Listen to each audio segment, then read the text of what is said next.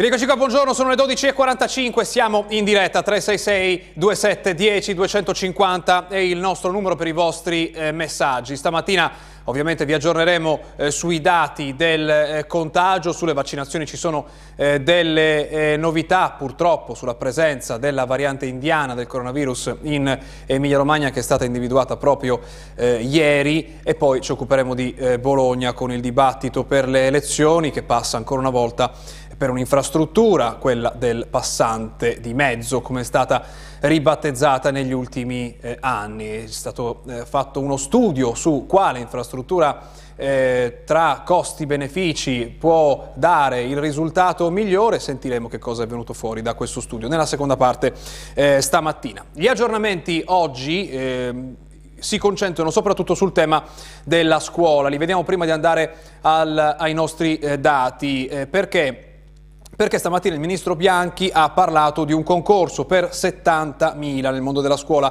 Abbiamo cominciato, ha detto il Ministro, a delineare i nuovi concorsi, saranno uno all'anno, regolari, in modo che sia possibile per tutti anche programmare le proprie attività. Lavorare sugli insegnanti è fondamentale, dice il Ministro, abbiamo cominciato a delineare una prima immissione, a questa seguiranno altri interventi, ma soprattutto abbiamo stabilito la possibilità di assumere 70.000 persone, lo ha detto in un'intervista il Ministro Bianchi eh, stamattina. Eh, ha parlato anche della ripresa a settembre, abbiamo utilizzato, ha detto Bianchi, la didattica a distanza non in alternativa alla presenza ma in alternativa alla totale assenza. Se non ci fosse stato questo strumento e la nostra capacità di utilizzare anche questo strumento, molti ragazzi non avrebbero avuto nessun collegamento con la scuola. Difende insomma la didattica a distanza il ministro Bianchi e poi sulla ripresa eh, il, il problema è recuperare socialità, io vorrei che l'anno prossimo fosse un anno costituente, quindi ragazzi a scuola non semplicemente come prima, ma con più capacità di partecipare, ha detto il Ministro sempre in questa intervista stamattina. Ma andiamo ai numeri, vediamo com'è andata ieri partendo proprio dai eh, tamponi. Cosa è successo in Emilia Romagna? Partiamo dal dato nazionale, la media, secondo il grafico di JD Visual, è di 421 tamponi ogni 100.000 abitanti, un dato più basso rispetto ai giorni scorsi, siamo sotto quota 500 di media, l'Emilia Romagna ha fatto di più, ne ha fatti 486 solo per l'11% tamponi diagnostici. Ne hanno fatti più dell'Emilia Romagna, però la Toscana, il Veneto, Umbria e Bolzano. Le Marche dove si trovano in fondo alla classifica, quintultime oggi con 253 tamponi ogni 100.000 abitanti, però oltre il 56% tamponi diagnostici. Ma qual è allora il rapporto tra le persone testate e i nuovi casi individuati? Lo vediamo con eh, questo grafico che eh, ancora una volta mostra l'Emilia Romagna fra le prime in Italia, anche se con una percentuale molto bassa, vedete 8,6%, il rapporto nuovi contagi persone testate, che significa che su ogni circa 12 persone testate una è risultata positiva. Peggio soltanto la Puglia con il 10,4%, sono percentuali molto più basse rispetto alle scorse eh, settimane. Le Marche si trovano sotto la media nazionale, sono al 5%, cioè un positivo, pensate, ogni 20 persone testate. Dobbiamo anche tenere in considerazione che le Marche fanno molti meno tamponi rispetto alla popolazione, lo abbiamo visto giorno per giorno in queste settimane.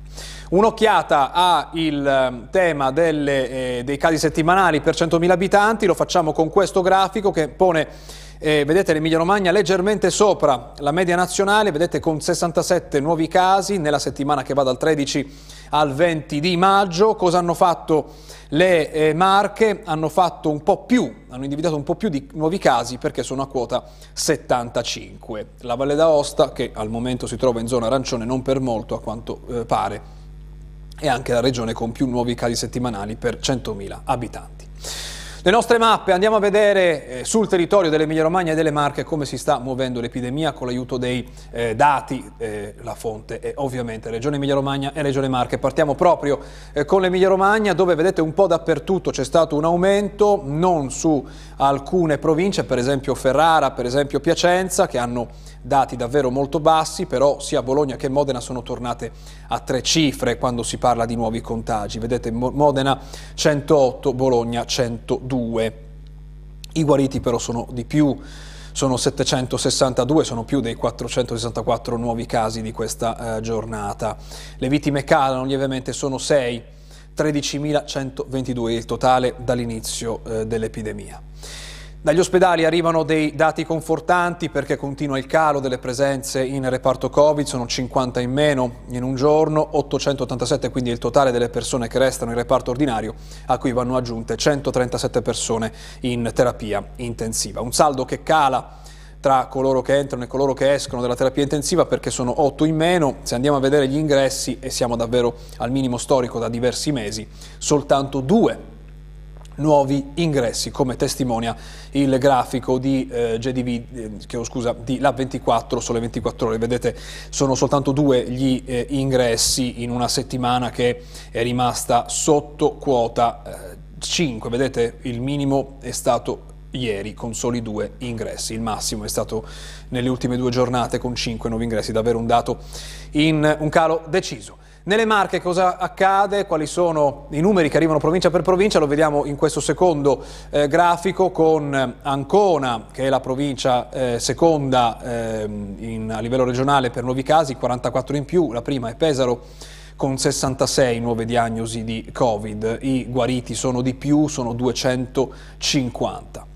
Anche oggi si registrano delle vittime, sono due, il totale quindi tocca la soglia dei 3.000 nuovi casi, un tema che viene affrontato e lo vedremo tra poco nella rassegna stampa.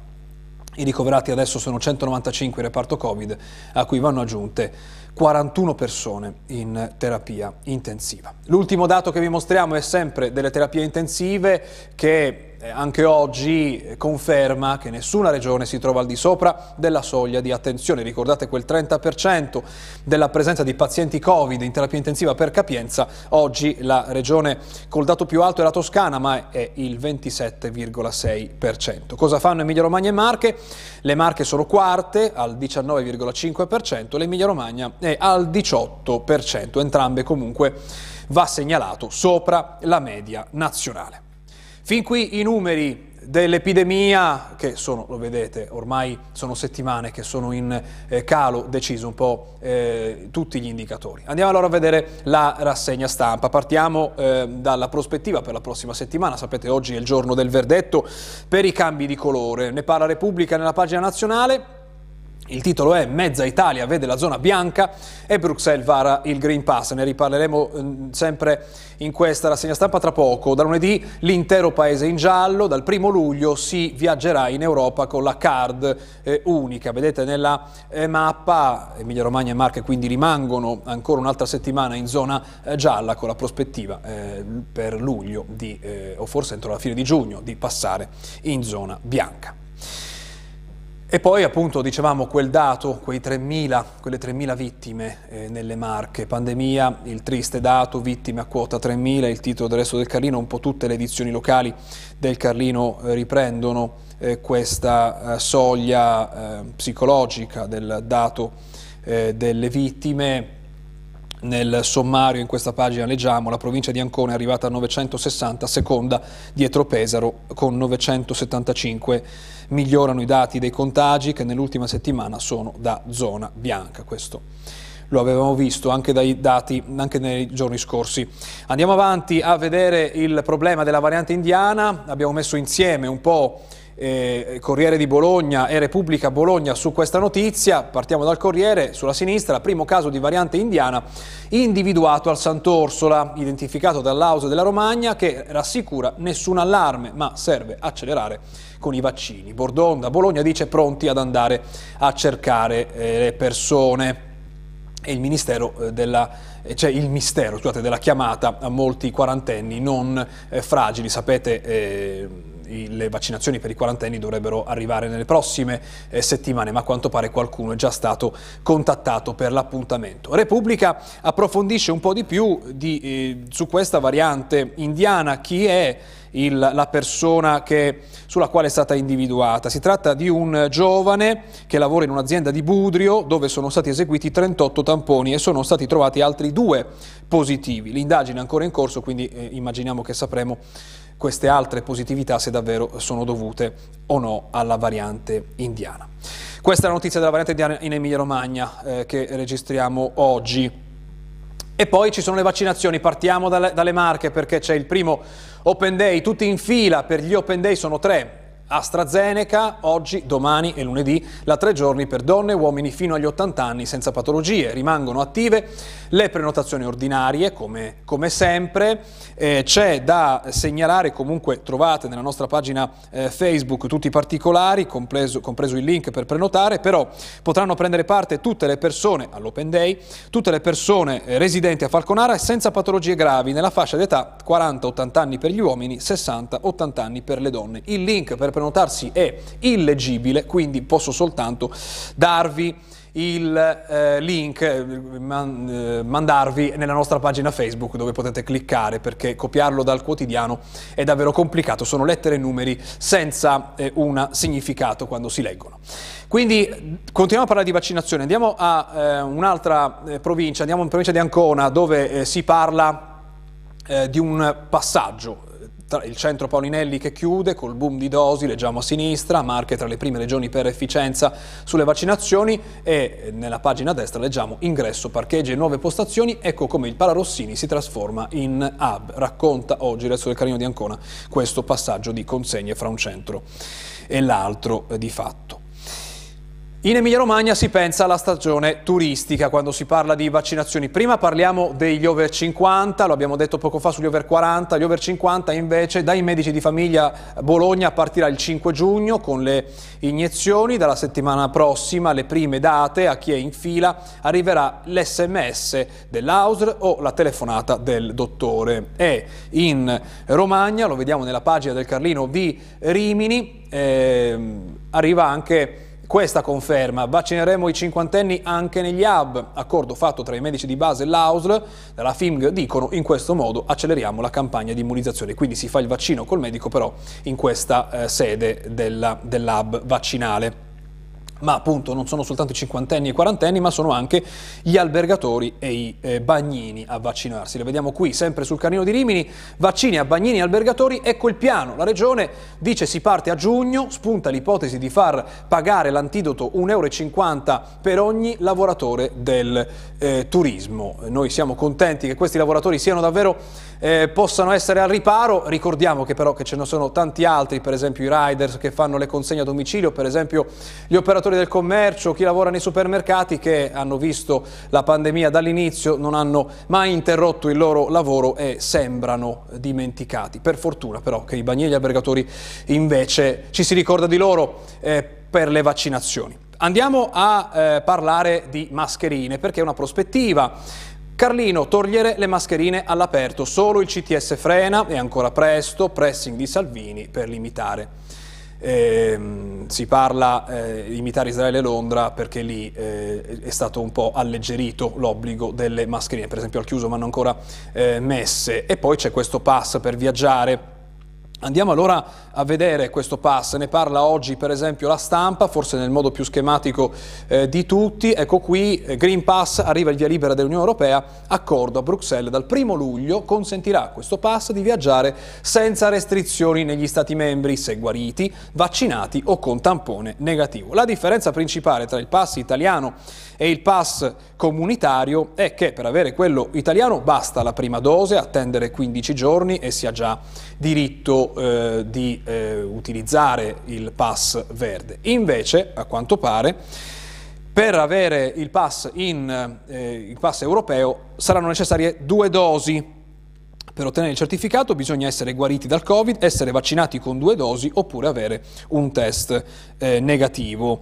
E poi c'è il tema dei tamponi, potranno essere antigenici o molecolari, però sempre a pagamento in caso di viaggi per turismo, quindi ognuno deve pagarsi il tampone e sappiamo i prezzi non sono uguali in tutta Europa.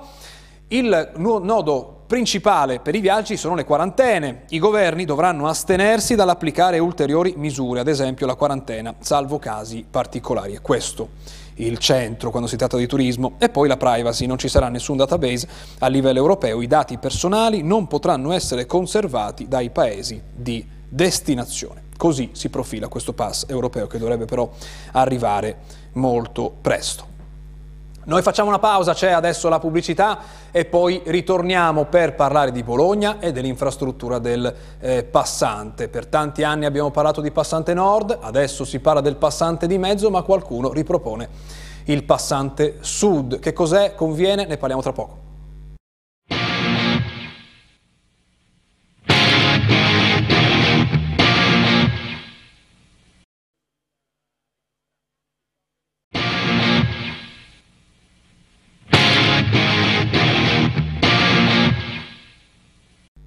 Le 13.04 ritorniamo in diretta, buongiorno, benvenuto Adria Pulita, Andrea Molza, presidente di Feder Manager Bologna Ferrara Ravenna, grazie per essere con noi, buongiorno. Buongiorno, grazie a lei dell'invito. Si parla di passante, comunque dell'infrastruttura che deve mm. permettere, migliorare il passaggio attraverso la città di Bologna, ma anche per i bolognesi certo. che vogliono spostarsi in certo. Eh, città. Ha una lunga storia questa infrastruttura, eh, ne hanno parlato i candidati in questa ultima parte, nelle ultime settimane della campagna elettorale è stato terreno di scontro. Certo. Proprio oggi sui quotidiani eh, c'è questa intervista, potremmo dire intervista doppia con le stesse domande per mm. entrambi, l'ha fatto il Corriere della Sera. Vi mostriamo cosa hanno risposto i due candidati sul passante di Bologna. Ecco qui a sinistra c'è la risposta di Conti, della sindaca di San Lazzaro. Il passante di mezzo va fatto o no? È la domanda molto netta. La risposta è bisognerebbe avere il coraggio di attendere l'insediamento della nuova amministrazione per andare a fondo della conferenza dei servizi, vedere come abbiamo avuto un aumento dei costi, insomma poi entra nel dettaglio, però dice attendere.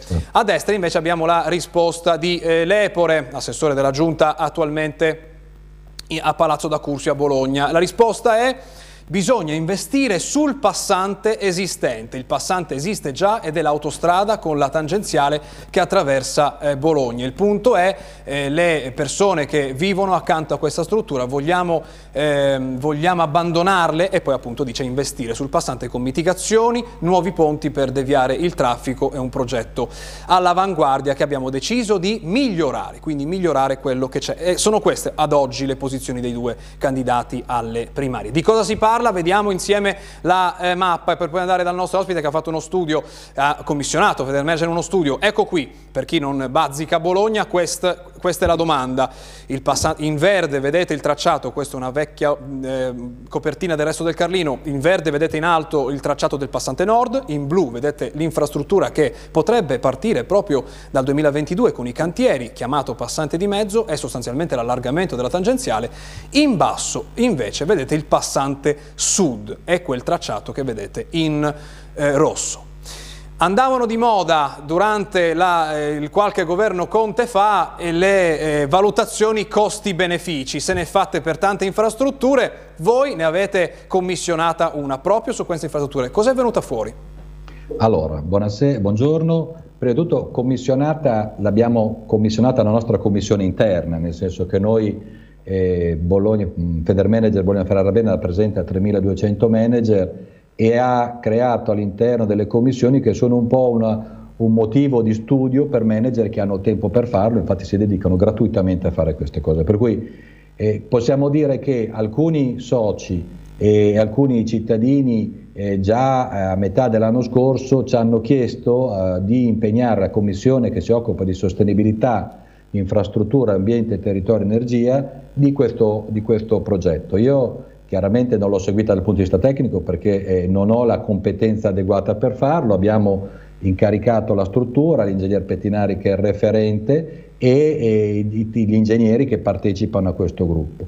E questi non hanno fatto che affrontare il problema da un punto di vista tecnico-manageriale, mi lasci dire, cioè ci sono dati dei criteri eh, che sono la rapida realizzazione, i costi, l'impatto eh, sul, sul, traffico, la sostenibilità ambientale, eh, la velocità eh, di realizzazione e hanno stilato un, un, un, articolato documento in cui comparano le varie. Per cui io voglio, tra virgolette, rimanere un po' fuori da da, dall'idea che noi stiamo parteggiando da una parte o dall'altra, ma noi siamo al servizio di chi magari ci può dire avete fatto un lavoro, lo vogliamo approfondire per poter confutare se la tesi del passante di mezzo, che noi dallo studio riteniamo più, eh, diciamo così, più costosa sotto tanti punti di vista, non soltanto per il costo, ma perché si va a insistere su un tracciato che esiste già, si allarga, per cui ci sono